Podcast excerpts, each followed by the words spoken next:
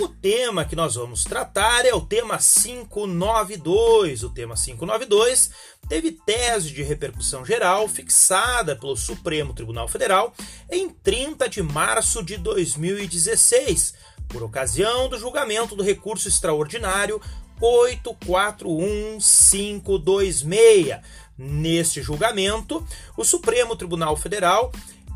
fixou tese no sentido de que, em caso de inobservância do seu dever específico de proteção, previsto no artigo 5, inciso 49 da Constituição Federal, que trata do dever do Estado em propiciar o direito à integridade física e moral dos presos, o Estado é responsável pela morte de detento ocorrida no interior dos estabelecimentos prisionais, seja ela qual for a sua natureza.